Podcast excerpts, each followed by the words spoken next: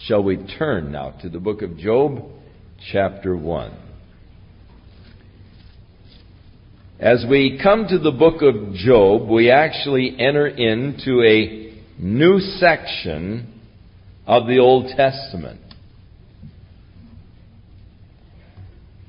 As you know, the Old Testament is divided into different divisions. The first five books comprising what is often called the Pentateuch, the books of the law. The next several books are historic as they deal with the history of the nation of Israel from the time that they have come out of Egypt and they begin as a nation in the land. And it covers that period of history while they are in the land of Israel through the Babylonian captivity and through the repatriation and the regathering again to Israel. And the books of history take us up to about 400 BC. Now we are entering into a third part of the Old Testament, the books that are known as the books of poetry. And these include Job, Psalms, Proverbs, Ecclesiastes, Song of Solomon. And they are Hebrew poetry. And in Hebrew poetry, it is unlike our English poetry in that Hebrew poetry does not rhyme words, but actually gives sort of parallel thoughts or contrasting thoughts. And their sense of literature and poetry is found not in the rhyming of a word or not in a meter, but in a, in the thoughts themselves, the paralleling thoughts or the rhyming thoughts. The words don't necessarily rhyme, but there is a rhyme or a parallelism within the thoughts or a contrast. The way of the righteous and the way of the wicked. For the righteous shall flourish, but the wicked shall be cut off. The righteous, the wicked. And, and so you, you have the contrast between the, the thoughts and, or you have parallel thoughts where they are building uh, the way of the Lord is right. The way of the Lord is true. The way of the Lord is just. And so you are giving uh, parallel thought concepts. So Job is the first of the books of poetry. It has been considered perhaps older than the book of Genesis.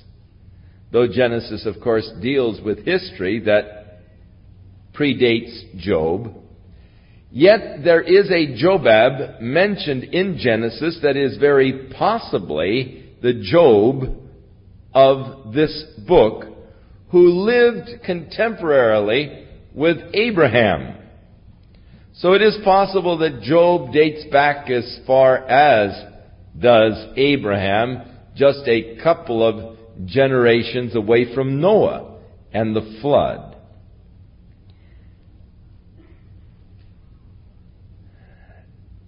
Thus, in the book of Job, which is one of the oldest books of man's literature, the expression of the thoughts of some of the earliest men, once writing was developed and thoughts could be recorded,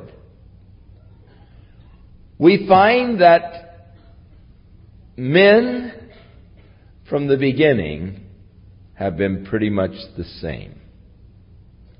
Though our cultures have changed and times have changed from Job, yet basically the same things that were a problem to Job are the same things that become a problem to us. The same needs that Job expressed are the same needs that still exist in man today. In Job, we have the picture of a man who was reduced, perhaps more than any other man has ever been reduced, to just the bare essence of existence. With Job, it's just raw existence. Everything that we think as necessary for life Everything that we consider to be important for our lives was stripped away from Job. His possessions, his family, his friends, his health, lost everything. He even lost the consciousness of the, of the sense of his own worth as he began to curse the day that he was born and cry out for death.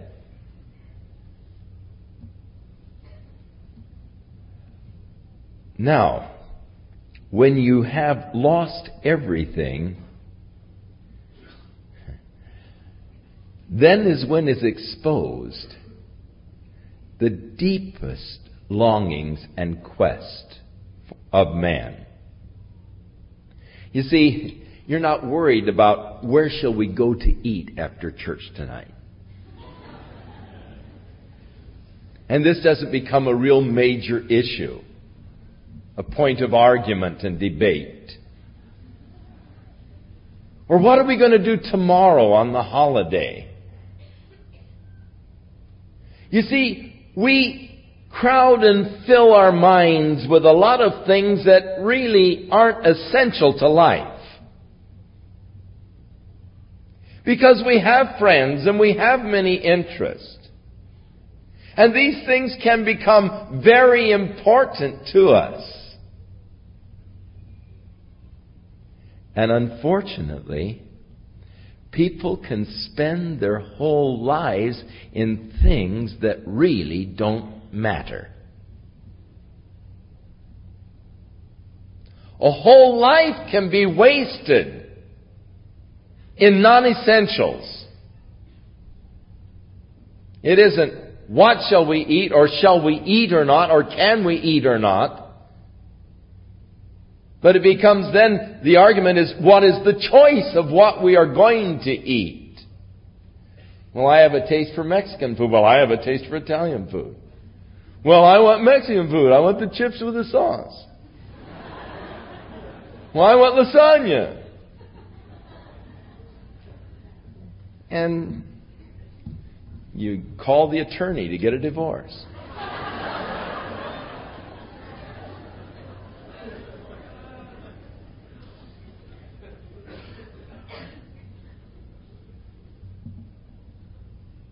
Oh, how tragic that man can spend his life majoring in minors and never, never come to the real issues of life. Now, with Job, man, it was just existence. Everything was stripped away. Now, just the raw person. What are the things that are expressed? What are the cries? What are the needs? They are the basic needs of man and the basic needs of life that are expressed at this point. And thus Job becomes a very interesting book to us as we listen to the cries of Job as they deal with the deepest issues of life. The story of Job is an interesting story, and it is one that surely does confirm what God has declared in Isaiah, and Job expressed himself. And that is that the ways of God are beyond our finding out. God said through Isaiah the prophet, My ways are not your ways, saith the Lord. My ways are beyond your finding out. I do not pretend to understand everything about God. In fact, I must confess that I understand very little about God. That's why I worship Him. If I could understand Him completely, then He would be on my level.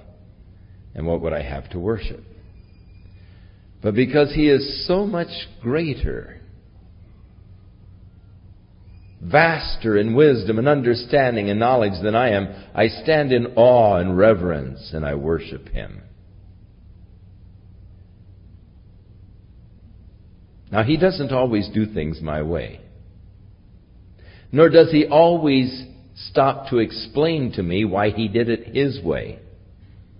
Though I sometimes demand that He does, He doesn't always even pay attention to my demands. He just seems to go ahead and do what he wants to anyhow, in spite of my objections. But I appreciate that. Because I have found a long time ago that I don't know very much. I fit in the category of which Shakespeare wrote when he said, Man, poor man, so ignorant in that which he knows best. And I find I'm so ignorant in the things I know best. And thus, I am glad to submit my life, my will, to God and to His wisdom. And I am thankful that I can pray, Lord, I don't understand what you're doing. I don't like what you're doing. But I know that what you're doing is best, so just keep doing it. Not my will, your will, Lord, be done. The beginning of Job, it tells us a little background of him. Job lived in the land of Uz wherever that is. But then concerning him, it said he was a perfect man and upright, one that feared God or reverenced God and hated evil. Job was a good man, loving, reverencing God, hating evil. Now he had seven sons and three daughters, plus 7,000 sheep, 3,000 camels, 500 yoke of oxen, 500 she asses, and a very great household, so that this man was the greatest of all of the men of the East. A good man a wealthy man, a man who loved God and hated evil. And his sons seemed to be partiers. So in his concern for his sons, daily he would offer sacrifices for them and say, Lord, forgive them. If in their parting they say something that is contrary or against thee, Lord, grant them forgiveness. And he was constantly praying for his children.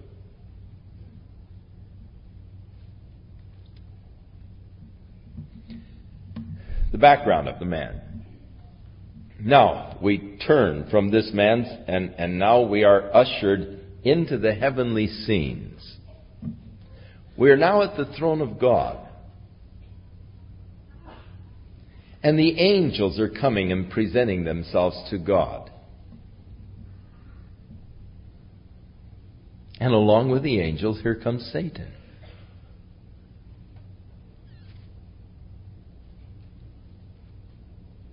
Now, even after Satan's fall, it seems that he had access and does have access to the throne of God. Why does God allow him access there? I told you I don't know everything about God, and I don't know. It's a question in my mind. The Bible says he is the accuser of the brethren, and he accuses them before God day and night. Now, we find him in that, in that position right here. He is accusing Job after God brings up the subject of Job. But first of all, when Satan comes in to present himself before God, God said, Oh, where have you been? He said, Oh, I've been cruising around the world. Going to and fro throughout it, walking up and down. God said, Oh, have you considered my servant Job? God's doing a little bragging now. He's got one down there who really loves him. He's a perfect man. He hates evil, praying for his children. The word considered is the word that I'm interested in, though, because it is actually a military term. It is the term that is used of a general who is studying a city before he attacks it in order that he might develop his strategy whereby he can destroy the city. So he's watching when they open the gates, the method of which they open the gates, how that the people come out, what gates are the most easily attacked, and, and he's developing his whole strategy in order that he might attack and destroy the city. That's the Hebrew word, the background of the word. It's a military term. Have you been studying Job? Seeking to develop the strategy whereby you might destroy him? Have you considered my servant Job? Now, God's witness of Job, perfect man and upright. He loves me, he hates evil. And Satan frighteningly declares, Yes, I've seen that fellow. I've studied him. And not only had Satan been studying Job, but he had developed a whole philosophy concerning Job. He said, Job has been blessed of you. Look, he's the wealthiest man in the East. He has everything anybody could ever desire or want. Job is just serving you because you've blessed him so much. Who wouldn't serve you if you blessed them like that? And you've put a hedge around him. And I can't get to him. This interests me. The hedge that God puts around his children. He shall give his angels charge over thee, to keep thee in all thy ways, to bear thee up, lest at any time you dash your foot against a stone. And God has a hedge around us. Satan is complaining about that hedge. Let me get at him. Let me at him. Let me take away his wealth and he's going to curse you to your face. Job only serves you because it pays such big dividends. So God said to Satan, All right, I will let you at him. Only don't touch him. You can touch his possessions. Don't touch him. So it came to pass in a certain day, while his children were feasting and drinking in his oldest son's house, there came a messenger to Job, and he said, Your oxen were plowing, and the asses were feeding beside them, and the Sabeans fell upon them, and took them away, and they killed all of your servants, and I'm the only one that is left, and I have come to tell you. And before he could finish his message of despair, a second servant came and he said, The fire of God is fallen from heaven, and hath burned up the sheep and the servants, and it has consumed them, and I only am escaped alone to tell thee. And while he was still talking, there came another and said, The Chaldeans have made three bands. They fell upon your camels and carried them away, and they've killed all of your servants with the edge of the sword, and I'm the only one that has escaped, and I've come to tell you. And while he was yet speaking, another came and said, Your sons and daughters, while they were having this big banquet, a wind came out of the east and it blew down the house, and they were all of them crushed to death, and their servants with them.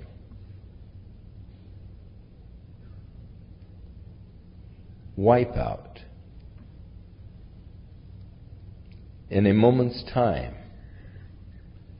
your wealth, your possessions, and even all of your children are taken away from you. what do you do? Job fell on his face there in the dirt.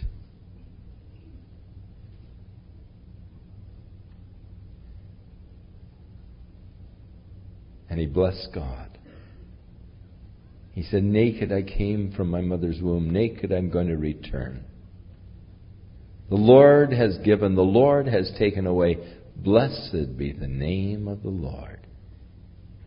And in all of these things, Job did not curse God, neither did he charge God foolishly. I would like to say that I have heard many people charge God foolishly. Maybe they didn't curse God, but they've made foolish charges against God. I've heard people say, I don't think God cares about me at all. I don't think God loves me. Those are foolish charges against God. Sometimes, because of our circumstances, we are prone to make foolish charges against God. But Job didn't do that.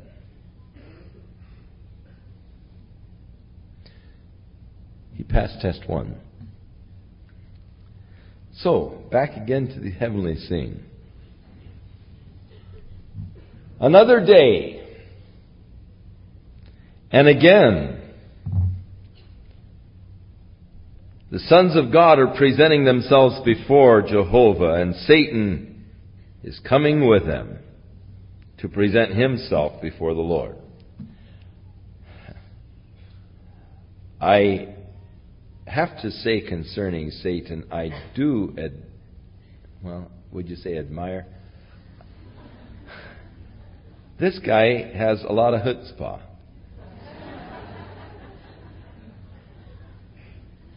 I mean, to go in and, and stand before God, to present himself before God, takes quite a bit.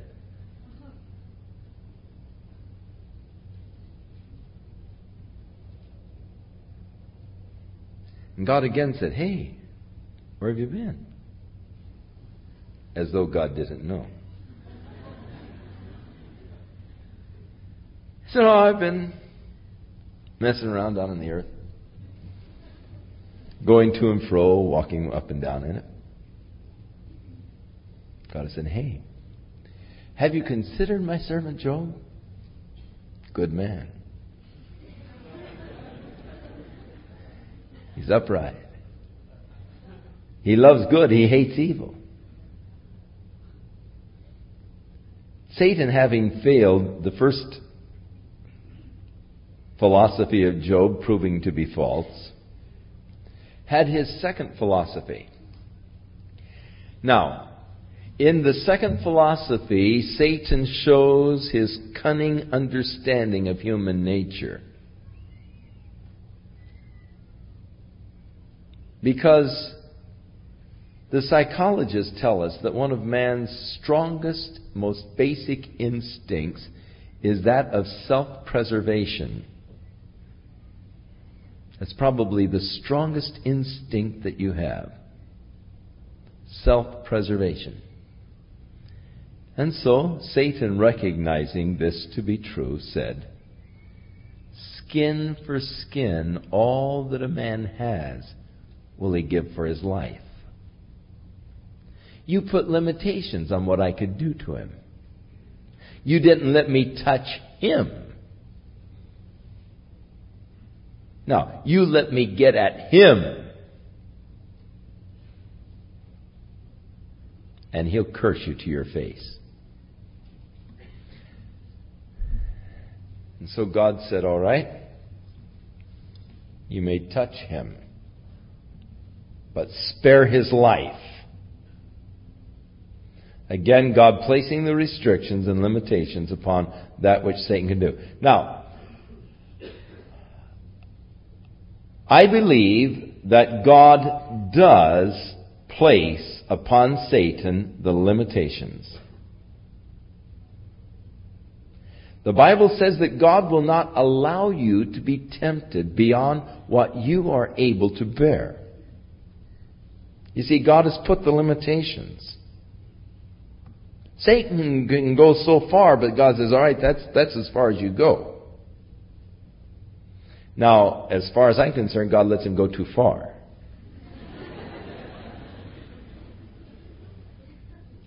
I would just as soon God bottle the guy up and ship him off into outer space somewhere. But yet, he is acting really under the government of God because God places the restrictions and the limitations upon what he can do. Brings up a problem. If God does control Satan, then why doesn't God bottle him up and ship him out of the universe? If God one day is going to cast him and his followers into this place scripturally that is known as Gehenna, into outer darkness, then why doesn't God do it now and save us all the miseries? Why does Satan have the liberties that God has granted to him? The power that God has granted to him? Why did God allow him to come into the Garden of Eden? Why does God allow him the freedom to war against us?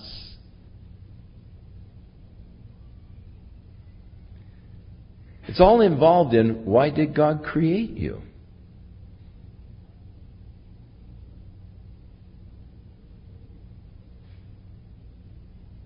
God created you in order that He might have an object to love and from which He might receive love.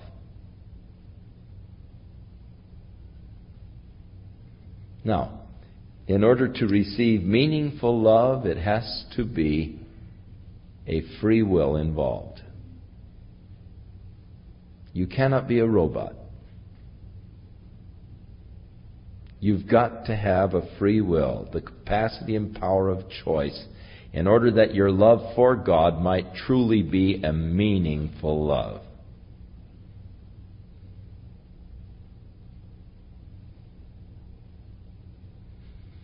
And thus, God gave us the capacity of choice, the free will.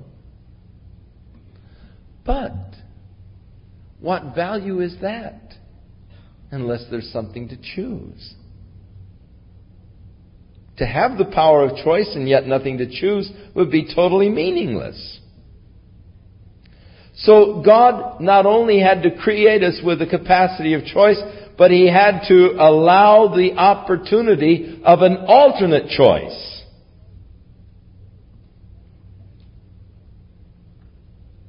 And thus Satan was allowed to rebel against God. And he was allowed to come to man and to offer man an alternate choice.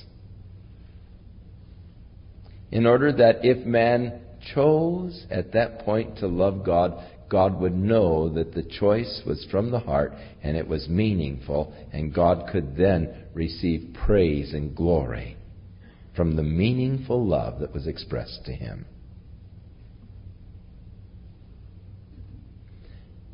Taking a chance. Man might make the wrong choice. You might be disappointed, your heart broken. Such was the case. But God didn't know that down through the years there would be those who would make the right choice. And for the treasure of having the love of those who would choose to love Him and serve Him, He allowed the choice, knowing that many would make the wrong choice, but yet also knowing that there would be those who would choose to love him and would express their love for him, and he could come into a meaningful relationship of love and fellowship with those who chose to know him and to follow him and to love him. So the choice is still there, and Satan is still operating in order to encourage you to take the alternate choice.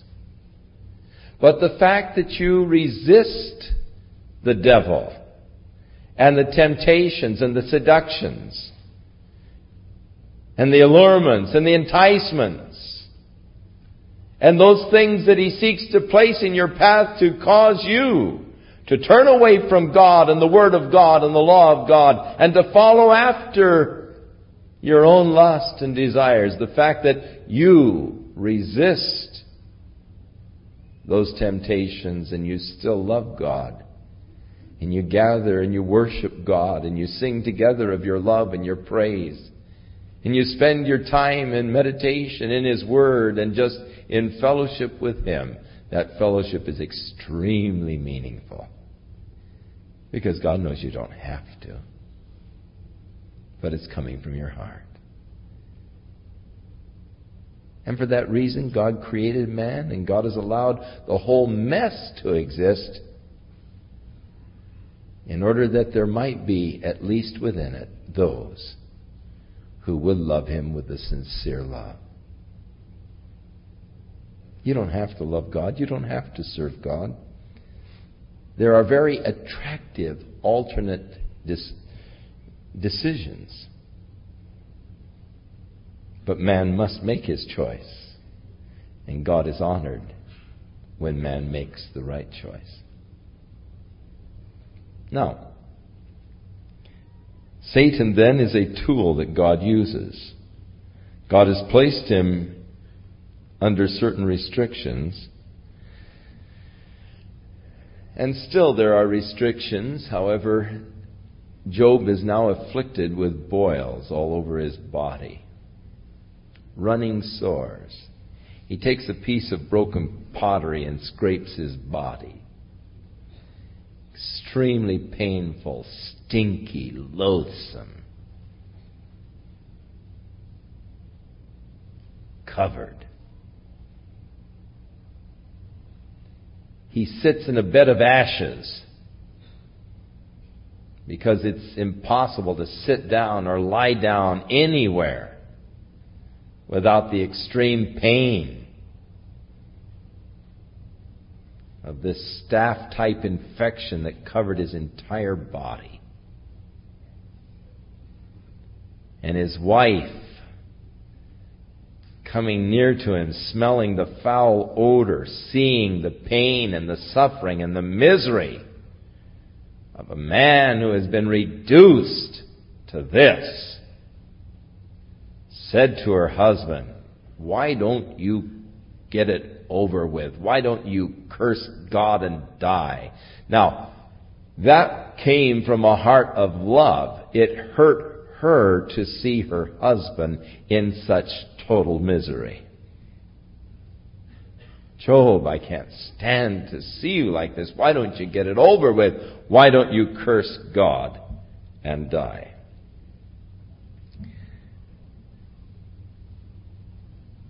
But he said unto her, You speak as one of the foolish women speaks. Shall we receive only good from the hand of God, and shall we not receive evil? In all of this, did not Job sin with his lips? Now, there were three friends who, when they heard of the misery of Job, decided that they would come and visit with him. Eliphaz, who was from Timnan, Teman is a Temanite, Bildad the Shuhite, and Zophar, Zophar the Naamathite, and they had made an appointment to gather together and to mourn with him and to comfort him. When they saw him, they didn't recognize him. And they were just so shocked that they just began to weep. They tore their clothes and they just sat down weeping. And for seven days and for seven nights, they sat there and no one said a word to him because their grief was extremely great. And finally, Job spoke up. And Job begins to curse the day of his birth. Job opened his mouth and he cursed his day. Notice he didn't curse God, just the day in which he was born. Let the day perish wherein I was born, and the night in which it was said, There's a boy that is conceived. Let that day be darkness. Let not God regard it from above, neither let the light shine upon it. Let darkness and the shadow of death stain it. Let a cloud dwell upon it. Let the blackness of the day terrify it. As for the night, let darkness seize upon it. And you notice the repetition of darkness, blackness, darkness. This is Hebrew poetry. It's that repetition and, and all of a thought and of an idea with amplification upon it. Let that night be solitary. Let no joyful sound come therein. Let them curse it as the curse of the day who are ready to raise up their mourning. And let the stars of the twilight thereof be dark. Let it look for light and have none. Neither let it see the dawning of the day, because it shut not up the doors of my mother's womb, nor hid the sorrows from my eyes. Why died I not from the womb? Why wasn't I stillborn? Why did I not give up the ghost when I came out of her belly? Why did the knees prevent me? Or why the breast that I should nurse? For now should I have lain still and been quiet. I should have slept, then I had been at rest with the kings and the counselors of the earth, which built desolate places for themselves, or with the princes that had gold, who filled their houses with silver, or as an hidden untimely birth I had not been, as infants which never saw light. Why didn't I die where it would all be over with? I would have just been quiet. I would have never experienced anything. There, he said, the wicked cease from troubling, and there the weary be at rest. There the prisoners rest together. They hear not the voice of the oppressor. The small and the great are there. The servant is free from his master. Wherefore is light given to him that is in misery, and life to the bitter in soul, which long for death, but it does not come. They dig for it more than for hid treasures, which rejoice exceedingly and are glad, which can find the grave. Why is light given to a man whose way is hid, and in whom God hath hedged in? For my sighing cometh before I eat, and my roarings are poured out like the waters. For the thing which I greatly feared is come upon me, and that which I was afraid of is come unto me. I was not in safety, neither had I rest, neither was I quiet, yet trouble came. Now, let me point out, first of all, that you should not take the statements of Job in his misery and seek to develop from them biblical doctrine. For the Seventh day Adventists, Jehovah Witnesses, and others have taken these statements of Job here. And they have developed the doctrine of soul sleep out of these statements of Job. Where he declares, verse 17, There the wicked cease from troubling. There the weary be at rest. There the prisoners rest together. They hear not the voice of the oppressor. He's talking about the grave. Why, why didn't I just die where even the wicked is at rest, where nobody is troubled, where there's silence, where there's nothing?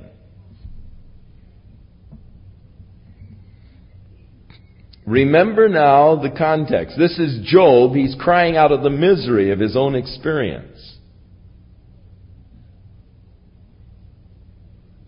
These are not God's inspired truths that he is crying. These are his endeavor to understand God and the ways of God.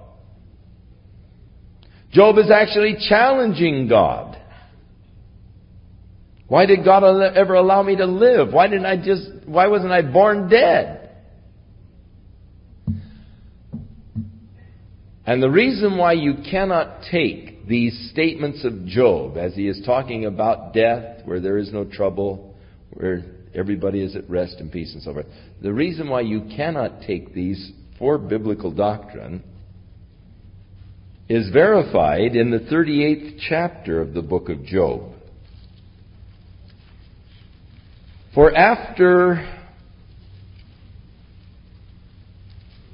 the vain endeavor of man to understand what was going on, God finally came on the scene.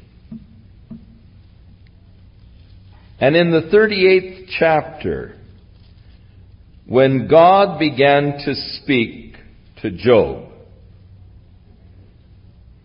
God began to question Job.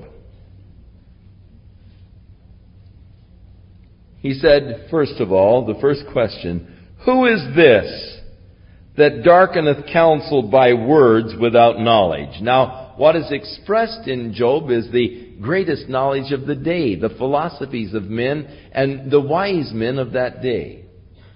And God speaks of all of their speculations of being words without knowledge, which indeed they were. All of this counsel lacks real knowledge to it. It did. None of them really understood what was really going on behind the scenes. Who is this that darkeneth words of counsel without knowledge? And then in verse 17, God said to Job, Have the gates of death been open unto you, or have you seen the doors of the shadow of the death? Okay, Job, you've been talking about, hey, I wish I were dead, where everything is quiet, where there is no trouble, where there are no problems. Everyone rests together. God said, hey, have the gates of death, have you been there? Do you know what's going on there? You know, you're talking, Job, of, with words that have no knowledge. You're talking to things you don't know about. You haven't been there. You don't know that that's the case. Therefore, if you want to develop doctrine concerning what transpires to a person when he dies, you cannot go to the words of Job or to the words of Solomon in Ecclesiastes, nor even to the Psalms. Because many times these men were speaking of things of which they did not know expressing the ideas, the thoughts, the wisdom of man, and the limited knowledge of man. If you really want to know what happens beyond the grave, you better go to the words of Jesus. Who knows better than He? If you want to develop doctrine of what happens when a person dies, you have to go to the words of Christ or to the inspired words of the Holy Spirit in the New Testament. God rebukes Job because he's talking about something that he knows nothing about. Talking about death and what he imagines what, be, what would be if he were dead. But God said, You're wrong. Now, there are those blessed, misguided saints who are just as ignorant as Zophar and Bildad and Eliphaz who take the scripture where Job declared, what the thing I feared, the thing I feared has come upon me, and they say that was Job's problem. He lacked faith. And he was fearing these things all the time, and, you know, you, what you say is what you get. And so Job had this fear, which shows the lack of faith. Had he had enough faith, this never would have happened to him. That's as stupid and ignorant as Eliphaz or Bildad or any of the rest of them that were trying to understand Job's condition. These men show the same ignorance. Only they have no excuse for their ignorance because God has told us in the beginning what was going on.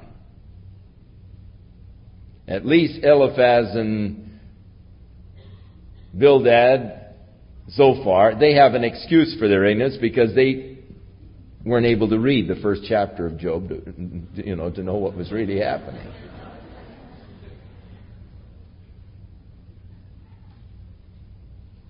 But it is, well, it, I, I can't get into that. I,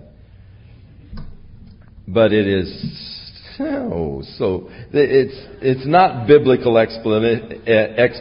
It is sheer stupidity to use this scripture to say, well, you know, the person because you were fearing this, this is why it happened to you, and all, and uh, the thing that you fear is going to come upon you. That is not true.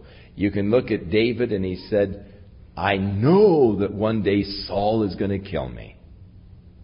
That's a negative confession, David. What you say is what you get. No, Saul didn't kill him. You don't have to be worried about making some negative confession. You know, it isn't that God is waiting and listening and you make some negative, all right, you said it, so I'm going to do it. you know, what kind of a God is that?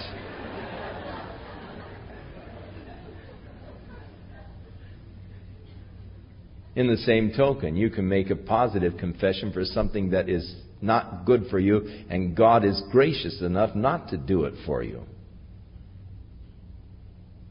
You don't control God, and please don't try. The world is in enough of a mess now.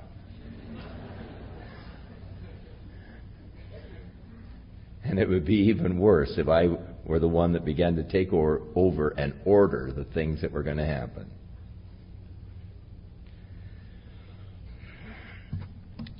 So Job has made his complaint. And so Eliphaz, his friend who came to comfort him, he said, If we attempt to talk to you, will you be grieved? But really, after what you said, who can keep silent? He said, Behold, you have instructed many people. You have strengthened weak hands. Your words have held up the person who was falling. And you have strengthened feeble knees. But now, when it comes to you, you faint. It touches you and you're troubled. Oh, those are nice words to hear, aren't they? From a friend who's come to comfort you in all your misery. Well, you know, great one you are. You know, you were counseling and lifting up others. Your words held them up and all, and, and, and you were going around, you know, doing this. But now it comes to you, look what happens, man. You faint. It, you know, you go under.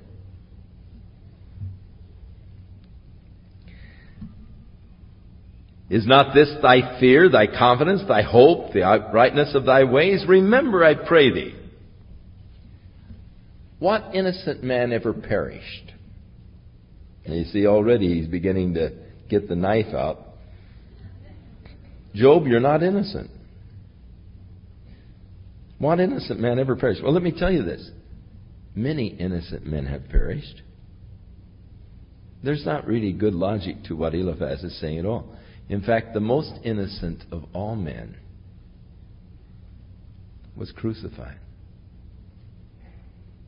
So there really isn't sound wisdom in what Eliphaz is saying. It's just, you know, the argumentations of men which often lack real wisdom. even as I have seen, they that plow iniquity and sow wickedness reap the same. So, Job, you're just getting what you reap, what you sowed. You're reaping it now. Those that sow iniquity and wickedness, they reap the same. By the blast of God they perish, and by the breath of his nostrils they are consumed. The roaring of a lion, the voice of the fierce lion, and the teeth of young lions are broken.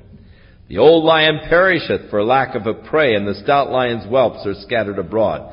Now, he said, he gets all mystic, a thing was brought secretly to me my ear received a little of it. In the thoughts from the visions in the night when a deep sleep had fallen upon men, a fear came upon me and trembling. It made all my bones shake. A spirit passed before my face and the hair in my flesh stood up. And it stood still, but I could not discern the form of it. And an image was before my eyes and there was silence. And I heard a voice saying, Shall mortal man be more just than God? Shall a man be more pure than his maker? Behold, he put no trust in his servants, and his angels he charged with folly. So the guy comes off now super spiritual. Have you ever had those people come around super spiritual, you know, when you're in trouble? and, you know, visions and dreams and voices of angels and spirits and all, you know, and this hooey thing, you know. And so here's old Eliphaz, you know, when other men were asleep in a deep sleep in night, the Spirit passed by. I could tell it was there. I couldn't tell the form. And it began to speak, you know.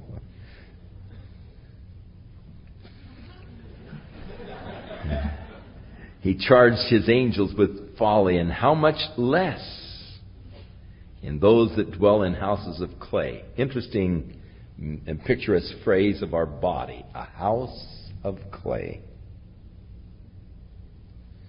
But in the New Testament, it said we have a treasure in this earthen vessel. Same thing, in this house of clay. There's a fabulous treasure. For God is dwelling in this house of clay. Know ye not that your body is the temple of the Holy Ghost which is in you? And we have this glorious treasure, he said, in these earthen vessels. That the glory, God has put a lot of treasure in this dumb clay pot in order that the glory will always go to God, not to the clay pot. I'm just the vessel, but I have the capacity to contain the wealthiest treasure in the world. Even God will dwell within my life. But it is ridiculous, it's ludicrous to put something of such great value in such a common container, just a clay pot. But God has done it. That the glory will not be in the vessel, but in the contents. Now, it is always pathetic and sad and tragic when the clay pot tries to get the glory.